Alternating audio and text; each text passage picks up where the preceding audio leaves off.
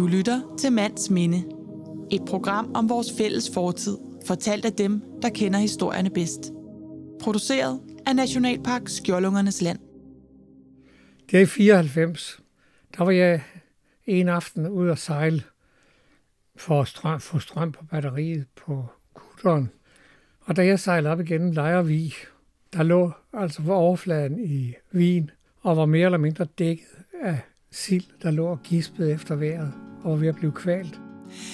Velkommen til. Du lytter her til anden del af Erik Hansens fortælling. I første del kunne du høre Erik fortælle om fuglelivet på Roskilde Fjord, om 42 års fugletællinger og om Roskilde Fjordportalen. Fjordportalen er en hjemmeside og et af Erik Hansens livsværker.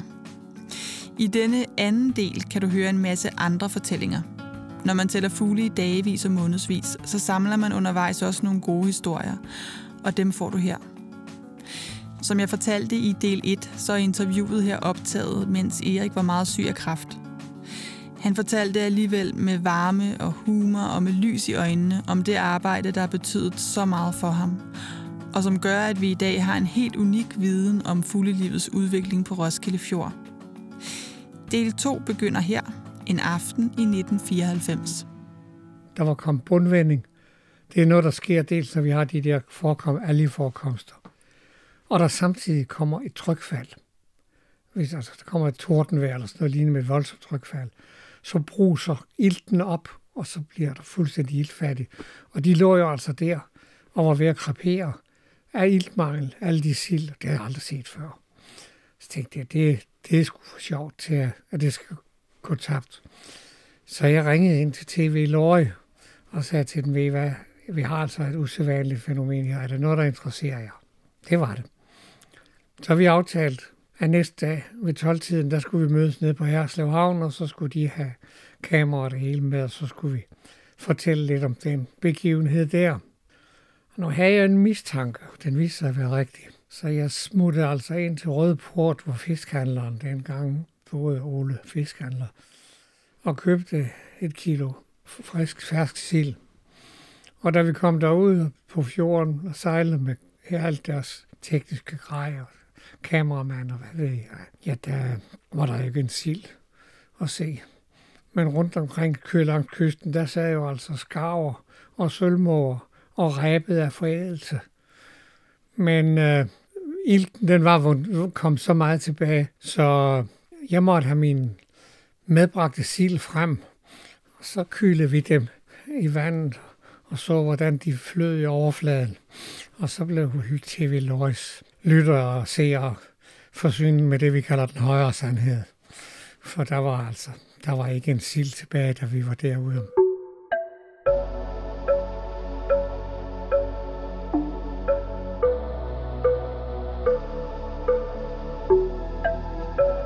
En af de ting, der også har været sjovt, det er, at vi har fået så mange tilbagemeldinger af terner. Nu springer jeg lidt til en ny art. Og de mange tilbagemeldinger, dem har nogle af vores fjender jo hjulpet os med. Fordi da vi fik de store rotangreb, der fandt vi jo et utal af terner, der var bidt ihjel. Og omkring en tredjedel af de terner, vi fandt, de var ringmærkede. Og det vil sige, at vi fik en profil af, hvor gammel er ynglefuglene i Roskilde Fjord. De var alle sammen taget fugle, der var fanget på redden af rotterne, det vidste vi. Med få undtagelser, dem kunne vi frasortere. Så vi fik en kurve, der viser, hvordan ser aldersfordelingen blandt de ynglende terner. Vi kan se, at de yngste de er helt ned på to år. Inden vi lavede det her, var det tre år. Og de ældste, jamen der er vi altså helt op på 29 år. Men vi kan også se, at alt de langt de fleste ligger på en 4-5 år.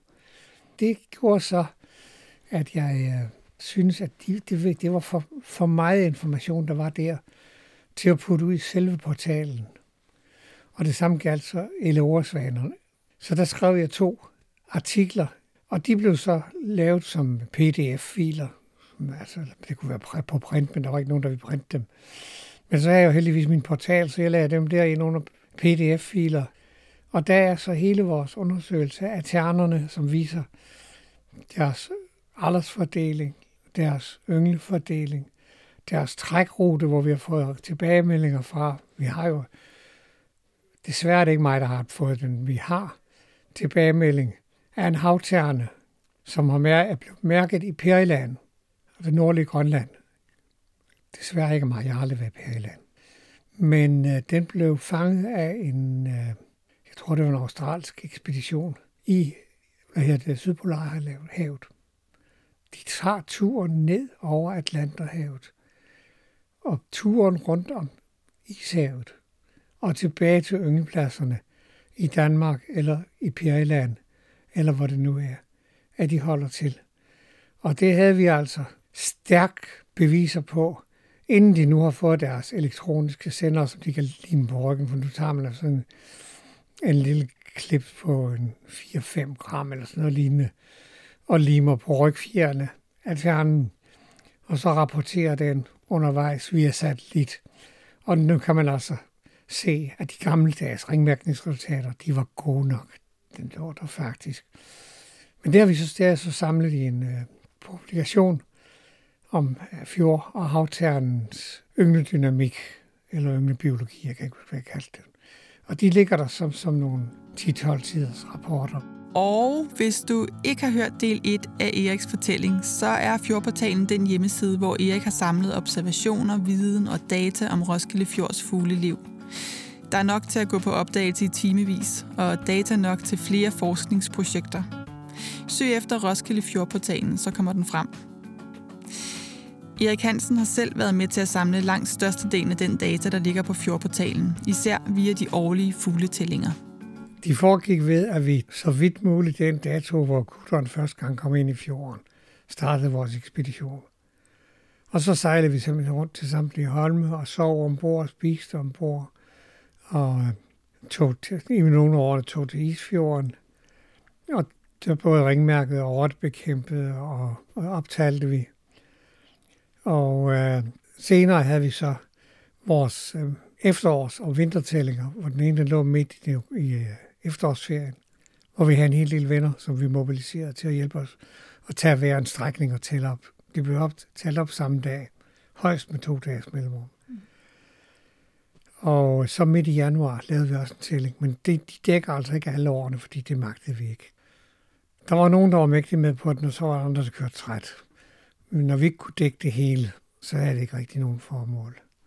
Og så kom der så den ekstra tælling til, der hed uh, Svanekultællingen, og vi talte Svanekul.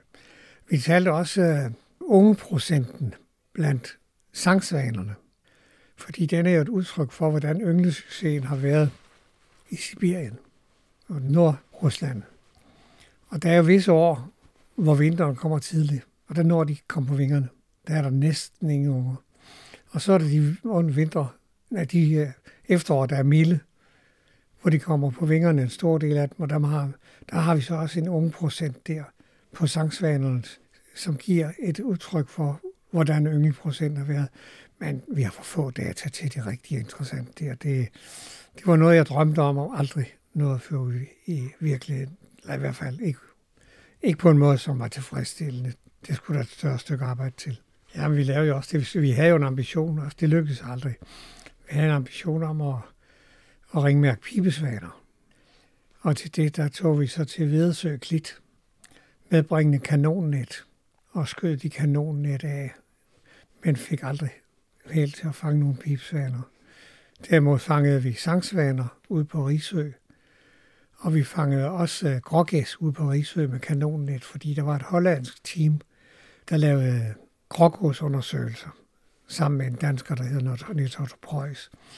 Og så er der sådan en uh, ordning med, at vi hjælper hinanden. Hvis der er nogen, der er i gang med at, at halsbåndsmærke grågæs i Holland, jamen så hvis vi får mulighed for at sætte nogle halsbånd på, så hjælper vi dem med det, og så hjælper de også med noget andet. Der er jo et internationalt samarbejde der. Men den endte nu lidt dramatisk for de her kanoner, de skydes jo af med en krudtladning, og den satte ild i halmen ud på Rigsøs marker, så vi fik en markbrand ud af det, og Rigsøs brandvæsen måtte ringe og rykke og hjælpe os, men de var meget søde, og de kæftede ikke særlig meget op om det. Nu er vi så langt fra det, nu tør jeg godt fortælle om det. Erik har lagt rigtig, rigtig mange timer i arbejdet med fjordportalen, både bag skærmen og ude på fjorden. De mange ture på Roskilde Fjord er som regel gået godt, men det er svært ikke også at blive udfordret en gang imellem. Ja, det kan huske. Det var, under min kammerat Preben, der en gang vi var ude og skulle prøve at fotografere en fiskeørn ude på Kattingsø.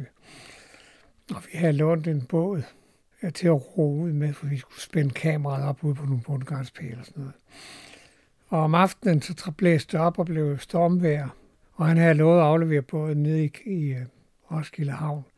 Så han soppede langs kyst fra Kattingeværk og ned til Roskilde Havn og kom altså hjem ved halv et-tiden om natten.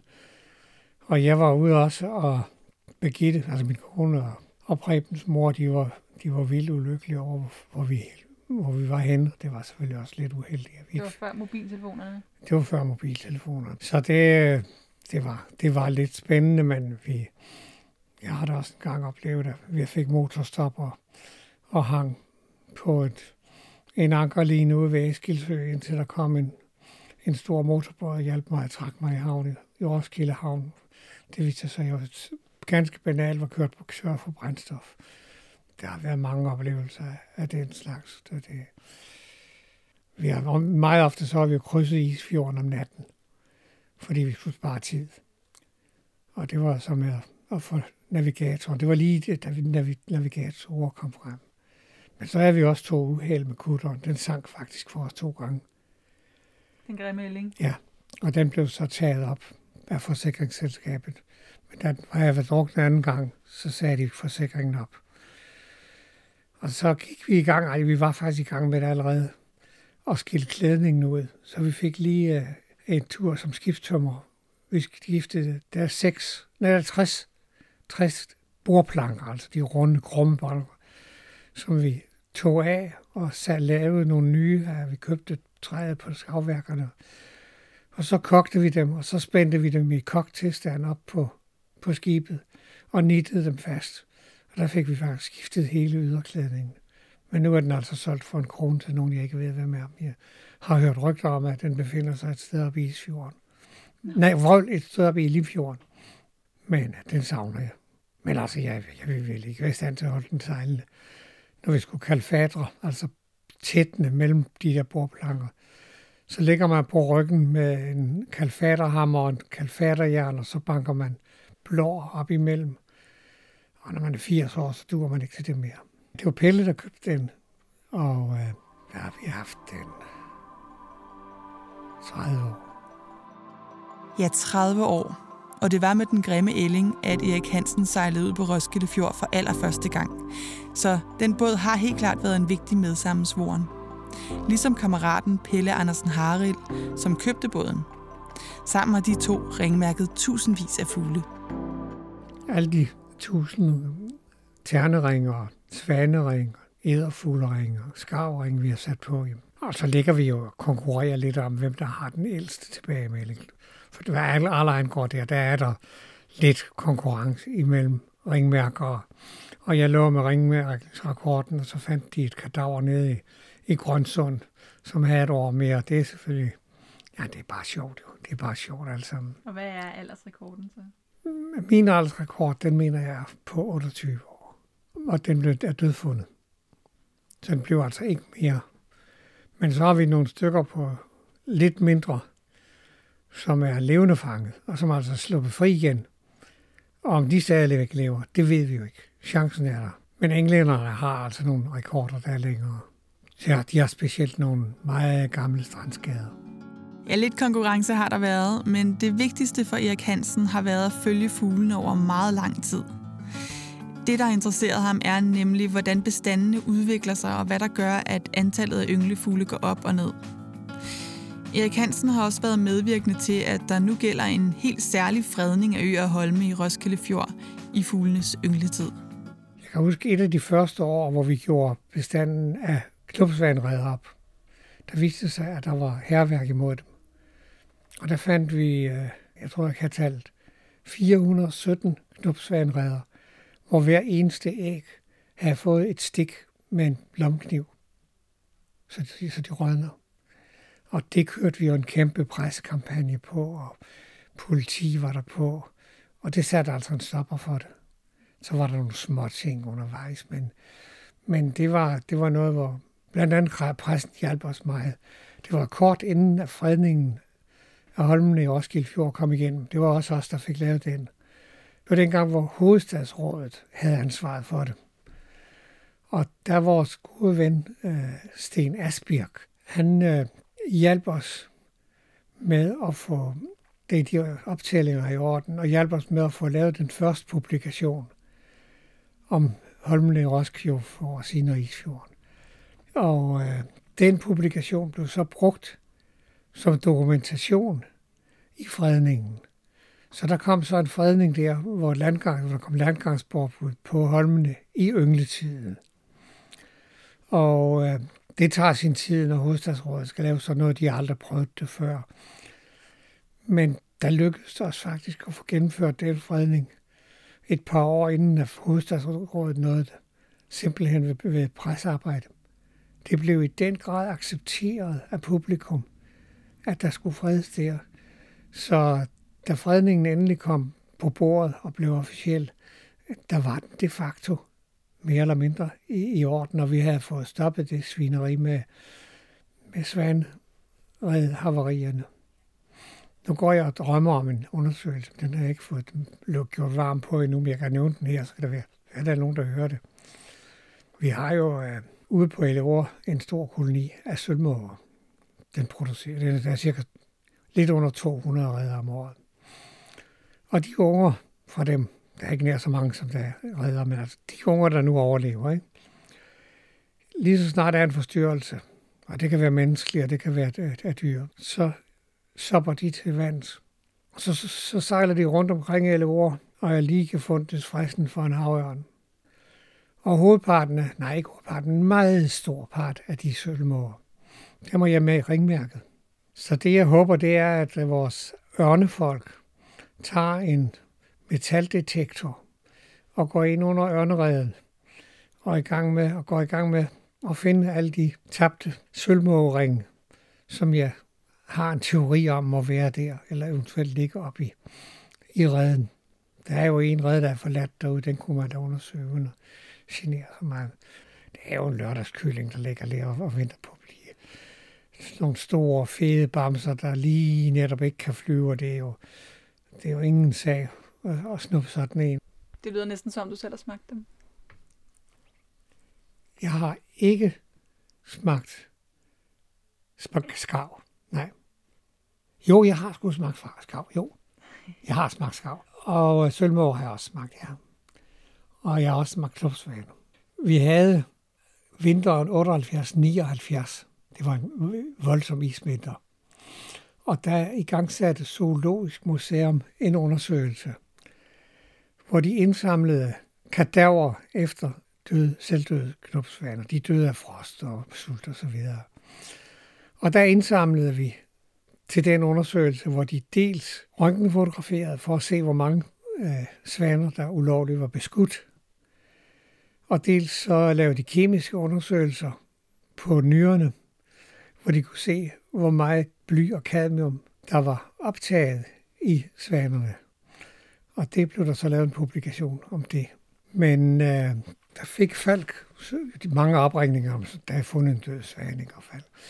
Og der fik de så efterhånden indarbejdet den rutine, at når de havde læst svanekadaver, så kørte de, hvis det var her i nærheden, ud og lagde dem i vores carport. Og, og vores daværende bil fik navnet Rustovnen. Så gjorde de det, at de kørte dem ind på Solus Museum. Det var der sidst på sæson. Det var rigtig koldt den vinter. Og der lagde de dem så op på taget af museet. Og øh, de virkede som isolation. Så de svanekadaver, de blev varmet op og øh, min kone traf på et senere tidspunkt den dyrlæge, der obducerede dem. Og hun sagde, at det var ikke nogen fornøjelse. Men øh, de blev altså obduceret cirka 2.000 svanekadaver, som blev indsamlet til undersøgelsesformål der. Og de er altså også blevet, blevet udnyttet, den viden der. Da så vinteren var slut, så skete det jo stadigvæk, specielt inde i København, at der var svaner, der bullerede imod en, øh, en ledning, eller elledninger, specielt inde ved øh, broerne, men også, også herude på landet. Og Falk, de var jo i vane med at komme med dem og aflevere dem her, men på det tidspunkt, der var undersøgelsen slut. Så vi havde ikke nogen interesse i de svaner, men vi ville jo heller ikke være afvisende over for Falk, når de nu havde været flinke. Så der var et par af de svaner, de blev altså skåret op, og brystmuskulaturen blev, blev skåret fra, og så havde min, min mor en god rygmand på særsløs, særløs, nej, hedder særsløs over på Fyn, hvor vi fik det røget. Jeg kan huske en vinter, vi var ude og ringe med at Gud kært minde, og der var jeg holdt vi sådan en pause, og og fik også en mellemmad, og mor havde tilberedt øh, de der røde svanbryster. Og der kom en meget interesseret dame og spurgte, kan man, kan man spise svaner? Og der sad Pelle og jeg med munden fuld af, af svankød, og munden, nej, det tror jeg sandelig ikke. men, øh, men vi fik, meget, vi fik smagt dem. Jeg har ikke smagt dem stegt, jeg har smagt dem i røget tilstand som pålæg, og det smager udmærket. Det, det, det, der gælder jo den regel, at øh, fuglearter, der, der spiser planteføde, de er gennemgående velsmagende og dem, der spiser fisk, er ildsmager, for eksempel skarven. Og så er der dem der med bunddyrene, som ligger midt imellem, for eksempel trollænder, som, øh, hvis de bare bliver behandlet også, smager ganske godt. Jeg har også fisket en del, og det sker jo altså desværre her til, at man får en trolænd i fiskegarnet, og det, det er ikke noget, man bryder sig om. Men når den nu er død af det, så, så skal den ikke gå til spil. Så, sådan er jeg altså heller ikke. Og der er det også derfra, jeg har smagt skraver. Skraver, der er druknet i det. Men, men skraverne er lidt, lidt bedre kørende, fordi de, øh, de, kan, de har kræfter til at komme op til vandoverfladen, så de, holder, de kan få luft. Mens trollænder og blisøns, hvis de kommer i et fiskgarn, så drukner de. Men øh, med skarverne, de, øh, nogle af dem, de overlever. Jeg har endda haft en, der var ringmærket, som ringer ned på nyår, nede ved Møen og som jeg kunne indsende ringmærket og frigivet igen. Nej, den øh, aflæst og frigivet igen. Og det er noget, der er aller sjovt. Og hvis det så kommer tredje gang, så får jeg så en tilbagemelding også. Og det er jo ganske sjovt. Jeg har, jeg har også et par ringe, der er blevet aflæst i Namibia og Sydafrika, og hvor øh, afrikanerne der, de har suppleret med en afrikansk ring på det andet ben, så de flyver rundt med to ringe. Men vi har dog aldrig fået genaflæst nogen med to ring på. Men teoretisk skulle den kunne komme. Det lyder sådan et flaskepostagtigt. Det, det er det også. Vi finder også her til flaskepost. Der er kun én, jeg vil nævne. Det var på Hylleholm ved Skuldelev. Der er to Hylleholm. Der er en nede i Lejervi også. Og der fandt vi... Nej, det var sgu ikke en flaskepost. Det var en luftpost. Det var en ballon, der var faldet ned med et brev hæftet til. Og øh, der skrev de så, at den var sat op et eller andet sted ned over Ruhrdistriktet. Jeg kan ikke huske hvor. Og hvis nogen skulle finde den, så ville de gerne have den tilbage, for den var sat til færs på deres bryllupsdag. Og den kunne jeg ikke stå for, samtidig smed jeg den væk, for jeg orker ikke. Og det skal man til at skrive på tysk, det er jeg ikke så god til. Men øh, den sendte jeg så retur og fik tilbage fra dem et fint bryllupsbillede af parret der.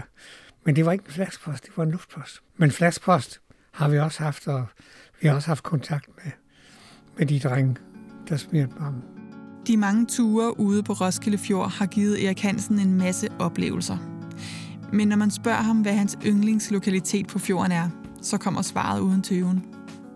Altså, det, man holder af, det er jo det, det er karakteren forelskelse nærmest. Og nu har jeg i 42 år besøgt LOR igen og igen og igen. Og det gør jo, Des mere man ved om noget, des mere interessant bliver det. Det det er ikke fordi LOR er kønnere end de andre steder, men jo, jeg kan godt, jeg kan godt lide alle folk, fordi de har jo også deres fantastisk øh, sjove ting, ikke med at øh, de har deres Kapkodag og Kaput, ikke? og de har deres eget møntsystem og deres deres egne frimærker. og De laver jo en parodi på et samfund derude.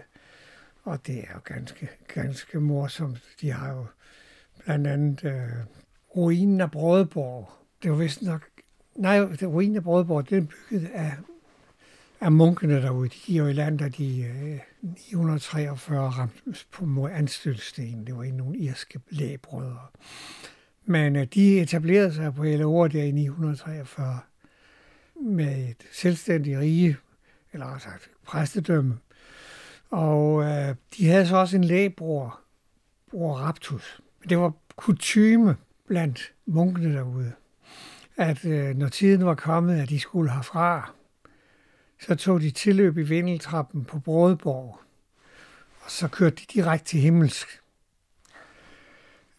Det havde lægebror Raptus så luret den teknik, så da han kom til det, så skulle han gentage spøjen. Men øh, han tog så tilløb, men havde ikke tilløb nok, så han vendte i luften. Og derfor så står der ved siden af brød, Brødborg et par med cement udstøbte gummistøvler med sålerne i vejret, som minde efter Ridder Raptus. Og de har jo altså også deres ting derude, altså hvor vi har landsting og folketing, og islændingerne har brudt, øh, hvad hedder det, alting, så har de deres ingenting. Den slags, det kan jeg godt lide. Det, det er, de har masser. De har sports, eller olympiaden, hvor de har, en af, en af sportsgrenene er 40 meter baglæns kalvekastning. De, de deltager i, i diverse konkurrencer. Der er et, et boldspil, der hedder Cratchit, som vildt overgår amerikansk fodbold. Og så har de altså nogle parader derude. Jeg var derude en gang. Det var for skæg. Der kom, jeg tror, dronning Leodora, det kan jeg nu ikke huske, det var hende. Der kom i hvert fald en flotilje ned gennem fjorden på 11 skibe. 11 er jo et heldigt tal. Og der lagde den så til ved deres lille bådebro der, øh, dernede. Og øh, så var hele det elliske forsvar opmarcheret. Altså både land, landetaten, øh, søværnet og dragkorpset. De stod opmarcheret. Og da hendes majestæt sætter fødderne på elisk jord, så trækker generalen derude sin sabel og kommanderer, giv akt, spontan jubel. Og så jublede de alle sammen spontant det, det gør jo, at man kan lide sådan et sted. Ikke? Eleora er en ud af omkring 30 øer og holme i Roskilde Fjord. En anden ø, hvor Erik også har samlet gode minder, det er Hylleholm. Ja, to Hylleholm. Og den nordlige, som ligger op ude for Skuldlevhavn, det var i 1936, det var altså mit fødeår der var det en flad holm uden noget som helst vegetation, uden græs og adenlegræs, de der typiske strandmæl og sådan noget.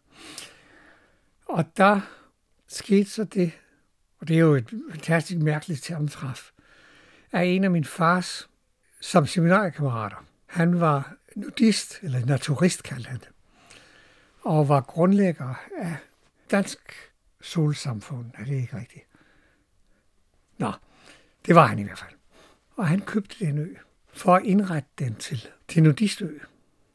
Og så begyndte han at samle ind på planter og ting deroppe. Og øh, der blev så plante træer, og han lavede så et lille samfund der af Dansk Solferie hed den, der var den, Dansk Solferie. Og ham og hans øh, kone, de rendte nøgne rundt deroppe, og der siges det altså, at en af datidens aviser har en tegning af skuldløvbønderne, der ligger op på Skuldløv Ås med deres kikkerter og kigger ud mod Hylleholm. Den har jeg aldrig kunne finde, ellers havde den været på portalen, det er helt sikkert. Men øh, de fik så indrettet det der sådan, så blev det mere og mere øh, indspist blandt de mennesker. Det blev et, et, et samfund, og de indrettede sig det op med sportsfaciliteter og alt muligt. Og Søren og Ejla, som hans kone hed, de levede så øh, om vinteren inde i København, hvor de levede af at have stencileringsbyrå. Men øh, om sommeren, der levede de derop, og der havde de så en sportsplads. Og så havde de jo, det var jo inden økologi, økologien var blevet opfundet, de havde jo et das, som var støbt sådan en grav øh, ned i øh, den digre muld Og når man så skulle, så satte man sig over skrevs derude, og øh, den fyldte sig op i løbet af sommeren. Og når så de kom til efteråret, så blev plænegræsset på sportspladsen skåret løs og rullet op i en pølle i den ende af sportspladsen. Og så blev indholdet af dasset spredt ud over området, og så blev det rullet tilbage igen, så der var gødning til det til næste år. Det var sgu økologiens vugge. Der levede de indtil, ja, han fik, han fik en blodprop derude, og de boede derude i tre dage, uden at kunne få hjælp. De havde ingen telefonkontakt eller noget. Men det var et fantastisk menneske. Jeg var deroppe en gang, da jeg skødte gejl ned fra Svendstrup. Ja, han er ikke skudt dernede mere. Det, det er, skudt dernede, det er en anden historie i dag. Men skødt gejl fra Svendstrup. Øh, og hans kone var med på kutteren og siger, at vi skal lige ind og se på de toppede skaldsuger, for der var en kæmpe koloni dengang. Og så siger Elva, det er nudistød, behøver jeg smide bukserne? Det gør du ikke, jeg plejer også at bevare almindelige bukser på. Så vi gik i land og kom der ind og hilste på Søren og Ejla, som jo sad og var splitterne øjne. Og, og jeg opdagede, at, at kvinder mister kønsbehåringen, når de bliver gamle nok. det var jeg ikke vidste. Men de var så inde og snakke med Søren og Ejla, og vi, de fortalte jo om deres ø. Og vi kom ud på Ellingen og sejlede ud og vinkede væk. Og så, da vi så kom uden for Hørevid fra øen, så udånder Elly. Nej, hvor var han flot. I starten, de boede der, der kørte de til, til en station øh, oppe i Nordsjælland. Og så gik de ned til øh, stranden, og så svømmede de over til øen, for man kunne ikke komme den, der var ikke nogen sejlads. Så de svømmede med deres ting over, over til øen, og, og var det også. Der er billeder af Søren og Ejla i portalen. De sidder i deres båd. Alle bådene hed Hylleholm, og så er de en farve til efternavn. Så de er kommet, kommet med der. Der ligger jo også nord for, nord for Hylleholm, der ligger Kølholm, og den har sådan set også en lille sjov historie, fordi i dag, der er det en dromedar, ikke det med en pukkel, ikke? Jo. Mm. Men oprindeligt var det jo en kamel med to pukler. Og der skete så det, og det er, det er en del af skuldløvårsformationen, geologisk set. Der skete så det, at de skulle bygge Hornsherred jernbanen ned fra Tølløse op til, den skulle gå til Frederikssund. Og for at skaffe materialer til dæmningen over fjorden op ved Kalvehaven i Frederikssund, og også til øh, Kalvehave havneanlæg, der gravede de den nordlige pukkel af, og sejlede den derop og brugte den. Så den ligger deroppe, mens den sydlige pukkel, som altså er 14 meter høj, den ligger der den der i dag. Men den nordlige, det er bare blevet til et plateau. Så den er altså den er spoleret fra den gang fra brobyggeri også. Den bro, der hang der, det var en jerndragerbro. Den øh, er flyttet op til øh, Aalborg Værft og går over Limfjorden et sted op ved Aalborg Værft. Jeg har ikke set den, men jeg ved sgu ikke det omkring. Der er masser af gode historier ude fra Roskilde Fjord, øerne og holmene, og også inden fra søerne, som ligger rundt omkring fjorden. For eksempel fra Store Kattingesø. Kattingesø er også en en spændende sø. Jeg er meget spændt på, om reduktionen i fosfatbelastning vil få Kattingesø til at blive lidt renere igen, for det, den har det jo skidt. Men der har det jo skidt af en anden grund også. Og det er jo, at øh, hver vinter, der raster der jo 10-20.000 trålænder derude. Jeg håber, du har set dem. De er fantastiske. Men deres vinterbeskæftigelse, det er jo at tage ud på fjorden og spise bunddyr, hovedsageligt små blommuslinger, men også snegle og sådan noget. Og når lyset så kommer om morgenen, så flyver de tilbage til Kattinge Sø, og så ligger de og skider i søen. Med det resultat, at de transporterer altså næringsstoffer fra fjordbunden og ind i søen. Og så kan miljøfolkene altså prøve at rense og gøre lige så meget ved, de fælder fra, fordi det bliver altså til flere lastbilfulde trollandmøg, der bliver hældt i hver vinter og, og hvad, nytter, hvad nytter så alle de andre tiltag, man laver? Det, det er også ganske, ganske spændende, men det er det hele taget samspil imellem, mellem vores landlige forurening og så øh, vores vandmiljø, den er jo spændende, fordi der er jo ingen tvivl om, alene ud fra vores målinger, men også ud fra amtets, at øh, fjorden, den bliver renere og renere. Den bliver klarere og klarere. Det går, du kan spørge en hvilken som helst løssejler derude, de, de jubler over, at de kan se dybere ned i vandet. Og når vi så samtidig har de der top nedbørsvintre, den viser lige så tydeligt, hvor det er henne. Og vi kan jo ikke styre den nedbør der, med mindre landbruget helt skal op med at, og gøske. Men det er jo en dyr affære for landbruget, for alt det gøden, de hælder på, det, det betaler de for. Og det lander udelukkende til skade ude i fjorden. Så. Ja, og her slutter del 2 af Erik Hansens mands minde fortælling. Hvis du endnu ikke har hørt del 1, så kan du finde den på Nationalparkens hjemmeside eller i din podcast-app. I del 1 fortæller Erik om fugletællingerne og fjordportalen, og hvordan rotter, ræve og sygdomme har fået antallet af ynglefugle på fjorden til at styrtdykke. Han fortæller om rottebekæmpelse, tosbestands i ternekolonier, havørne og meget mere. Tak til Erik Hansen for at medvirke, og for et stort og vigtigt frivilligt arbejde på Roskilde Fjord. Tak til både Erik Hansen og Eriks kone Birgitte, som lod mig komme indenfor i deres hjem med min lydoptager på et tidspunkt, hvor Erik var meget syg. Erik døde i december 2019. Han har efterladt en skat af data om fuglene på Roskilde Fjord. Og det er data, som vi i Nationalpark Skjoldungernes Land bygger videre på i samarbejde med forskere fra Aarhus Universitet og biologer fra Orbicon. Og til sidst Tak fordi du lyttede med.